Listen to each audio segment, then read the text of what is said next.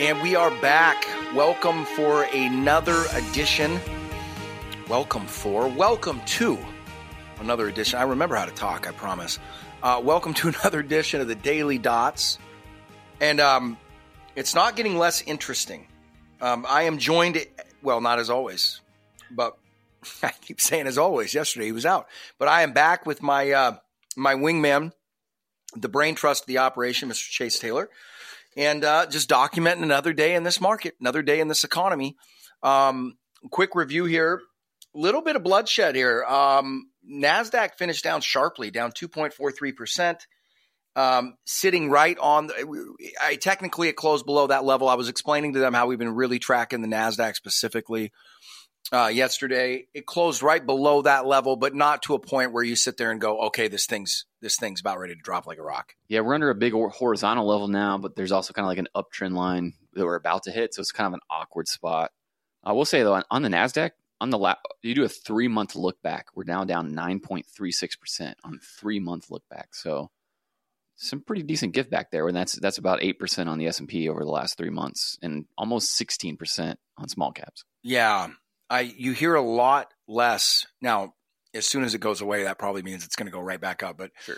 you hear a lot less people calling for new all time highs before the end of the year. Oh, I got a, I got another nugget for you. Speaking of uh, four small caps for IWM, we're about to put in the third red candle in a row, third month in a row of negative prices. The last time that happened was at 08. so that's that's pretty wild to me. Yeah, economically, I, I it makes sense. I it all makes sense economically. So so speaking of economically, I got I got some more nuggets. Okay, hold on, hold on. We got to finish the index really quick. Uh, S and P down one point four three percent. Once again, closing right below forty one eighty six. That forty two hundred level has been very big.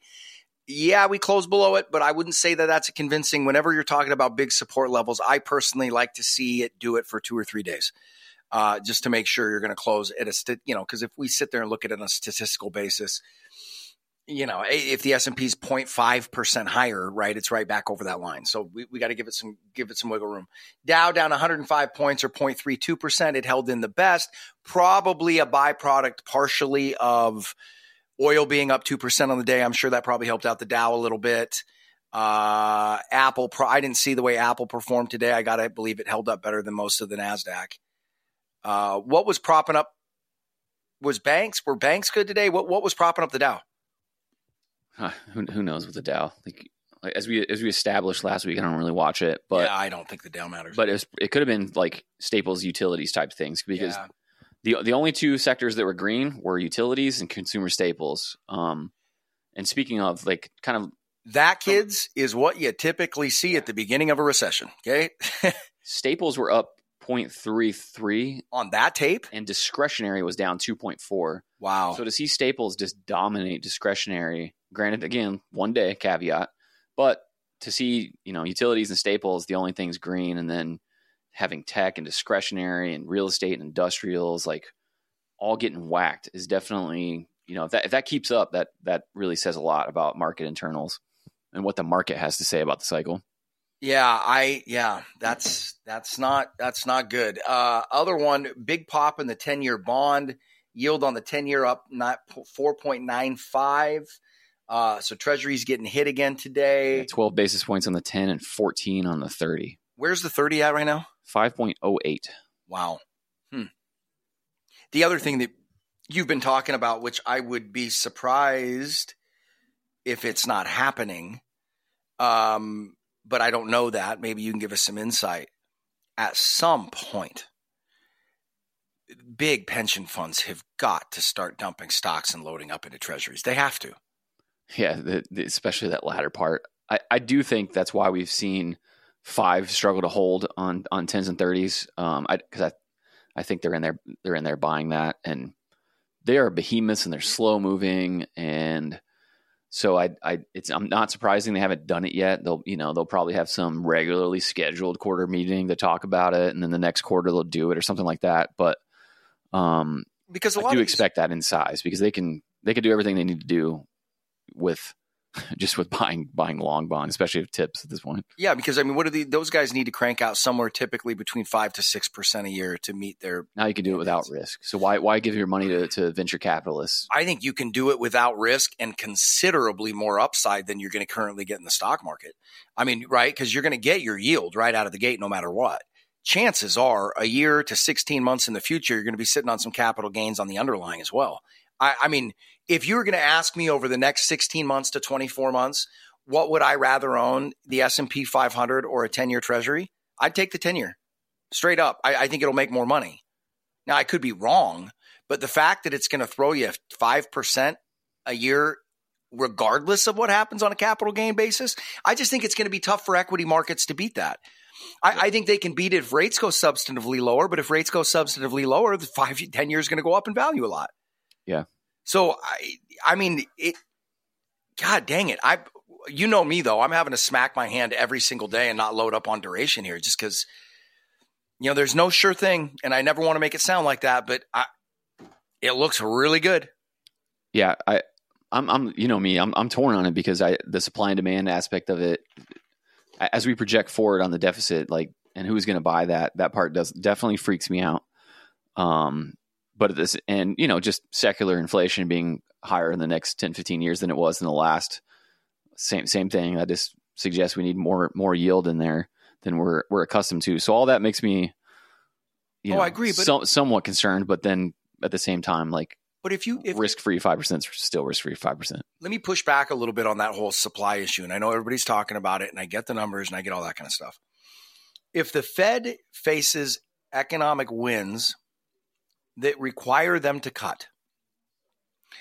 And the long end ignores it because of the supply issue, they're going to buy it. They will, but in that scenario, you can easily argue that you know the Nasdaq's going to go up more than than they are because they will buy. They'll, cut rates before they get around to QE because at the moment they're talking about, hey, what is it? We'll, we're going to cut rates and keep doing QT for a while.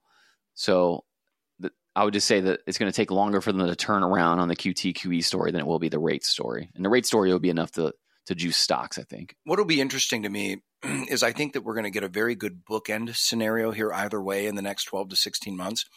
Meaning I have a feeling we're going to be able to see firsthand what moves the needle more. Quantitative measures or interest rate policy. Yeah. I have a feeling that when we look at it, and I think that there is a lot of data to back this up. I think that buying, uh, you, you, know, increasing the size of the Fed's balance sheet and decreasing the size size of the Fed Fed's balance sheet, I think on margin it's going to have a bigger impact on asset prices. Yeah, I don't disagree. And but this is one of the reasons we're doing the daily dots because above all else, I don't really care which way. I just think it's going to be fascinating to figure that out right? Just my whole feeling watching this roll out and watching the whole saga of the last 15 years is I've always thought that monetary policy was a very blunt instrument. Um, I am more convinced of that today than I am ever. And I think that what we have seen in asset markets has far to do with, I mean, because if you think about this, it's a relatively new phenomenon, right?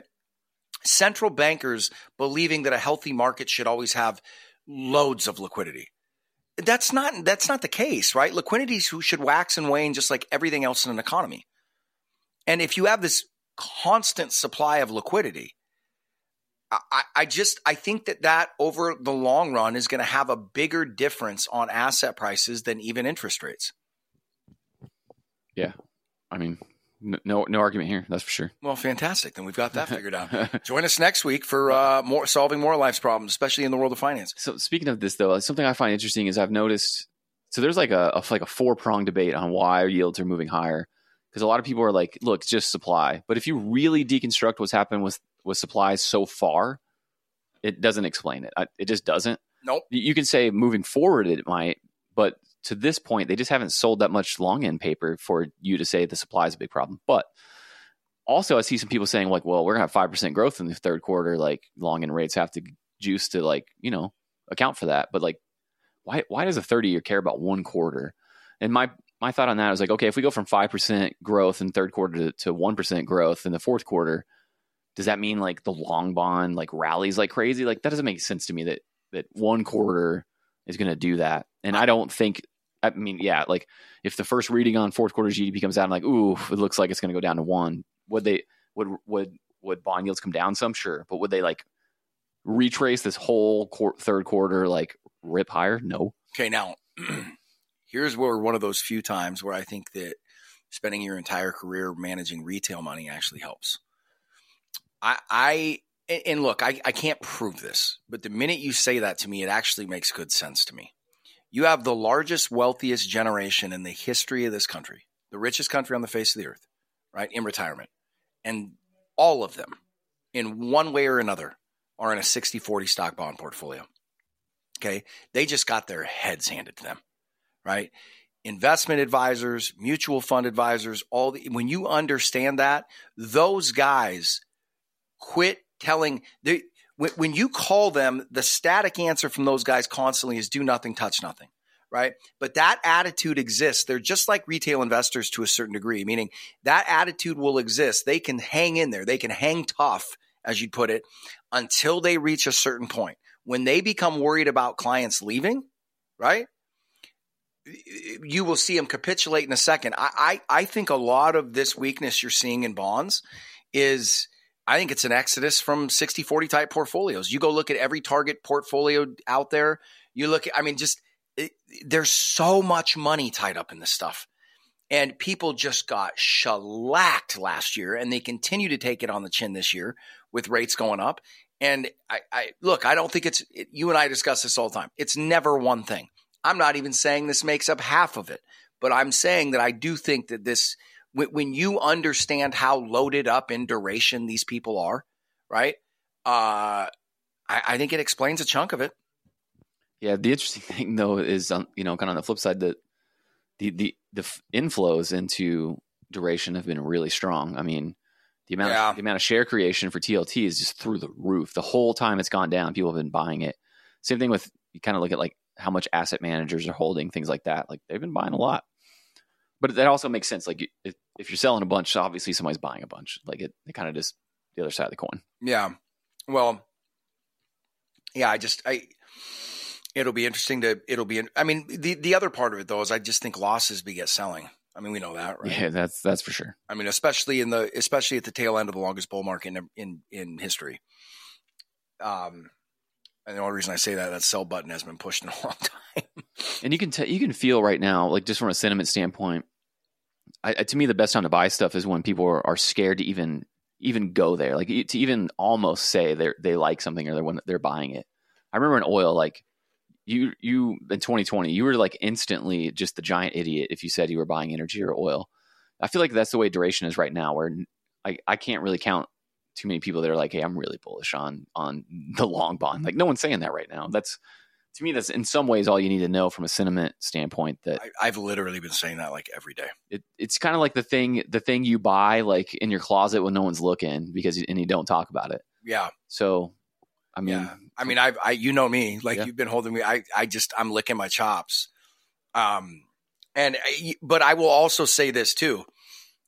I honestly thought four and a quarter, four and a half would be the ceiling on the ten year. I, I oh yeah, I mean, I didn't think we'd get here either. So I didn't think we'd get this high. So um, now, granted, I will but say I thought the cycle was going to like you know end faster than it has. So yeah, that that's why I thought we wouldn't get up here. And I think that that's and that, again, I'll go back to how fascinating markets are. Of course, the cycle didn't end when we thought it would because it needed to suck in more people. Yeah, for sure. Like it just amazes me how markets work like that, right? We want to we want to extend this just long enough for everybody to believe, oh, maybe it is a new bull market. Ah, right, we're closing the door on your face. Yeah, if everyone agrees with you, your position size should be small. That's, yeah, you know. Yeah, and I I just and that's one of the things when I'm looking at everybody not even talking about an S&P 500 trading at 24 times earnings and they're all terrified of duration, I'm just kind of looking around going, hmm, it sure feels like a good time to go. Well, and then Ackman did close his bond short.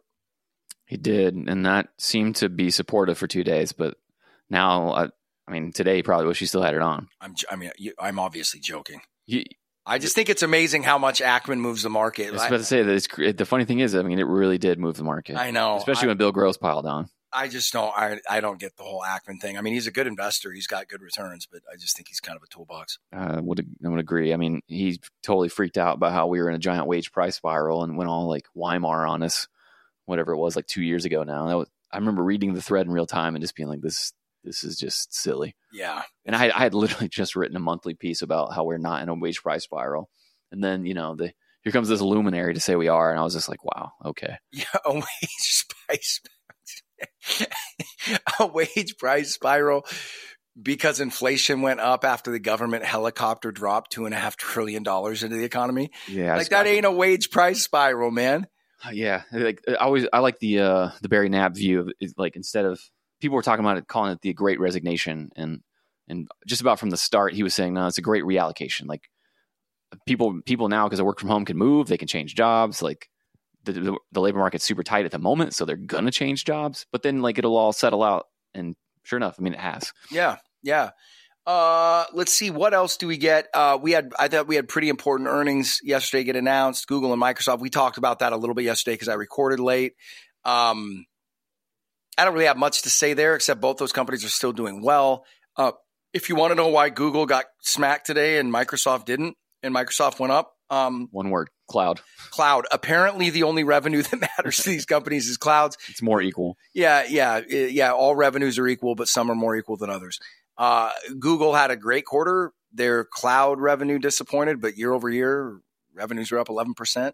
Um, at their valuation, looking at their balance sheet, I still think that's one you can definitely own, um, especially when you start factoring what they're earning on their cash. Uh, I, it's Google has been one of the most unloved big dogs of this entire run, and it really doesn't make sense.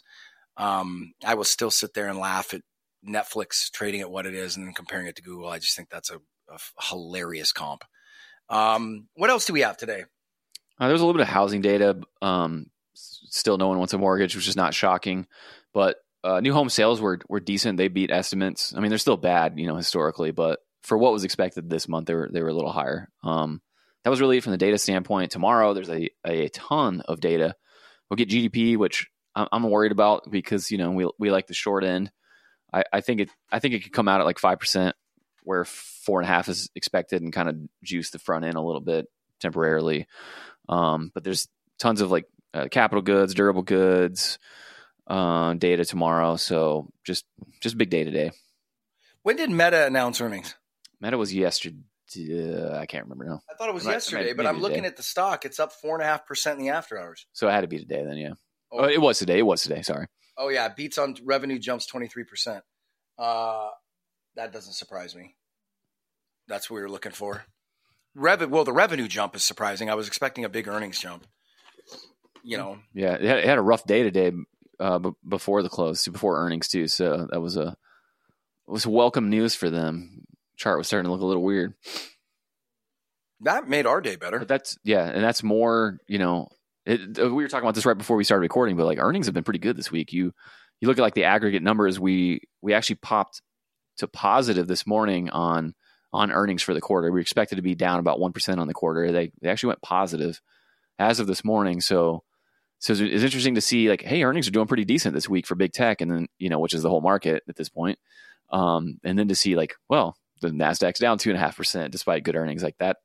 There's Well, definitely some signal in that. Yeah, there's some signal in it, which is, in my opinion, this is why I'll always say that eventually valuation matters, right? You bid something up, like everybody. What do you mean? It's still cranking out good. Earn-? Well, yeah, but how much are you going to pay for the earnings, right? And and I think when you're looking at, um, you're looking at these big tech companies, and in this environment, when you look at the risk free rate being what it is, and you look at their growth rates. I- I, think it's just I, I think it's kind of hard to justify paying above a 25 or 30 multiple for those earnings. It just yeah, I mean, to, The numbers it's ludi- don't work. ludicrous considering where the discount rate is. But Yeah, I. I no, and I'm with you. Yeah. I'm with you. It is ludicrous, and that's why I'm just like eventually fundamentals do matter. They cannot matter for much longer than people think, but I think you're starting to see people do that math. I, I also get the feeling that this is a little bit of capitulation on the earnings explosion story next year. It feels to me like wind is we're coming starting out to yeah, we're starting to see uh, some of those estimates for uh, at least the next like two three quarters starting to kind of roll back a little bit. Last week they they dialed it back about one percent on those out out quarters, so Yeah. maybe that continues. Yeah. I want to ask you a question real quick. Uh, something that just popped into my head. We were just talking about how attractive Google kind of seems. Uh, obvi- to me, Apple is kind of the opposite. It's it's gone from like attractive to very very expensive. They have a lot of headwinds all of a sudden staring them in the face, and we have like Buffett owns a bunch. Buffett doesn't own a bunch of Google. Like, why wouldn't Buffett, if not switch those investments, why wouldn't he at least buy some Google with where it's at? I would not be shocked if he's if we had a um a a quarter where it came out and it's like, oh, Berkshire bought bought a decent clip of of Google. I, I don't know, and and the, and I, it, I bet you it probably has something to do. If I was to guess, being a student of Buffett, I would think it probably has something to do with their what do they call their long shot sleeve or their home run sleeve. I, I, I don't think he probably likes management having that kind of freedom to make the acquisitions that they make. I- And I'm just stabbing in Yeah. the dark here, um, because I will say this and for some this may sound like sacrilege to me it's obvious when i look at google's business i think it's a much more attractive business than apple's and because it has so many different avenues right google makes google can make a ton of money whether or not you buy something or not apple can't Yeah. right and I, I just there's so many different avenues for google to pull in revenue apple could get into that game too but i think one thing that apple has proven is it's harder for them to go into an existing industry and take over than, than they'd have you believe It's funny. I think that's the best thing they've ever done is not not probably branch out too much where Right. like you don't even know who you are anymore. Yeah, you water down your earnings. I mean, I, I I think that you've seen. I think that you saw Microsoft do that multiple times between 2000 and 2010, Yeah. right? The Windows Phone, the Zune, right. Just getting into things that just ended up being cash burns Yeah. at the end of the day. So I, I- I don't really know. I, I look at Google and listen. I'm not saying I'm supportive of their politics. Sure. I'm not saying I Yeah. think that them continuing to grow is good for the American economy. I think they're a monopoly just like Apple and and just like most of the big tech companies. But when you look at the business, right, and you look at the parts of it, and you look at the growth and the earnings, and you look at the multiple and the cash on hand, I I I honestly don't I don't know how every fundamental investor out there does not have a I you and am I biased? Yeah, I own it, but I'm just saying okay, then come at me with your counterpoint because I just don't know of one. I mean, the thing is a behemoth. And cash generation is nuts. Like we were saying, you know, the Google's probably doing what I, I want to say like 18 to 20 billion a year in, in, in real earnings. You know, their cash pile is going to generate 6 billion. Yeah.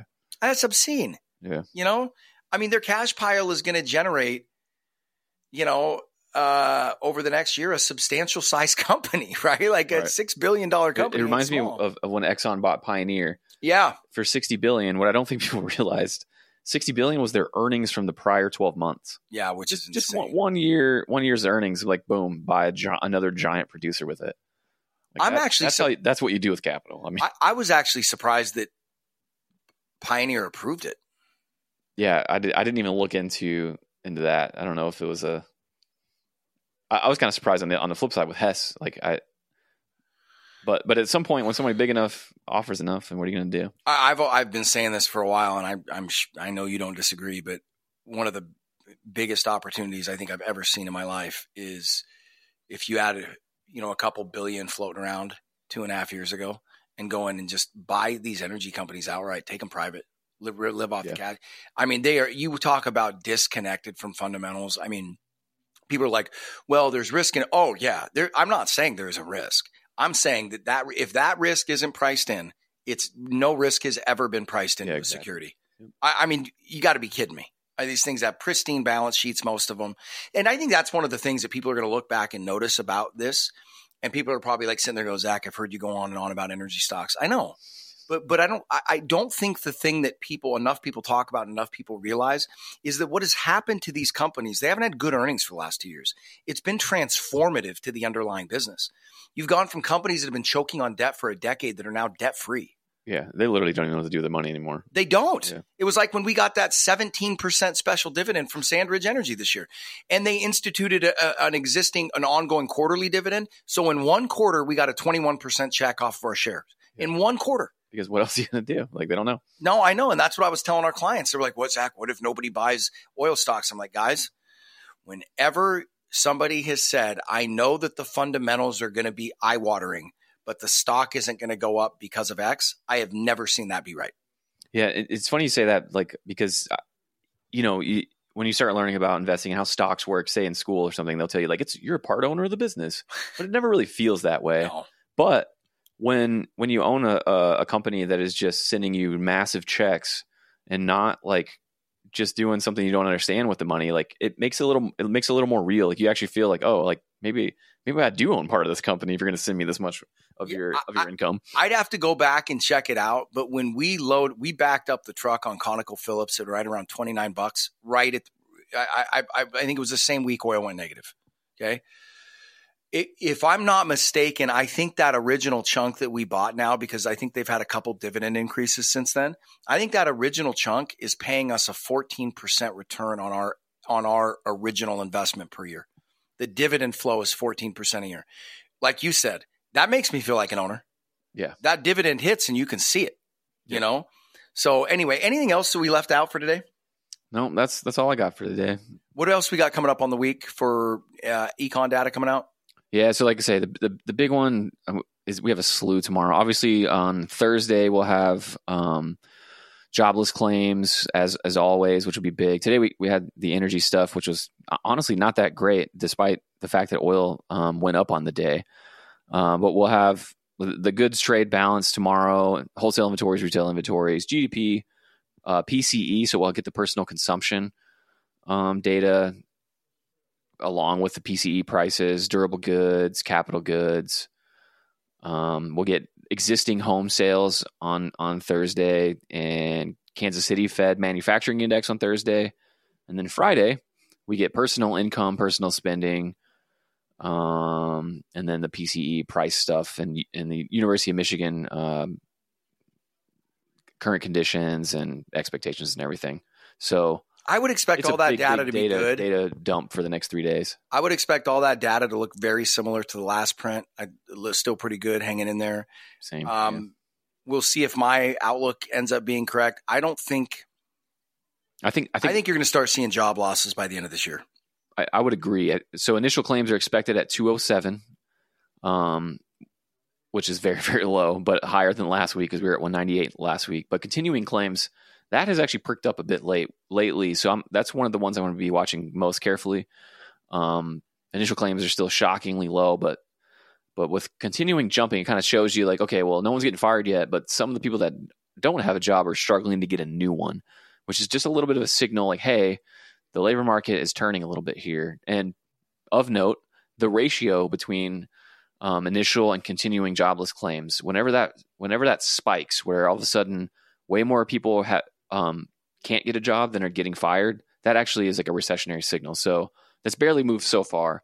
But if you start to see continuing claims like really ramp and, and more than initial, that that's a, that's like a big timing mechanism for for trying to figure out where you're at in the cycle.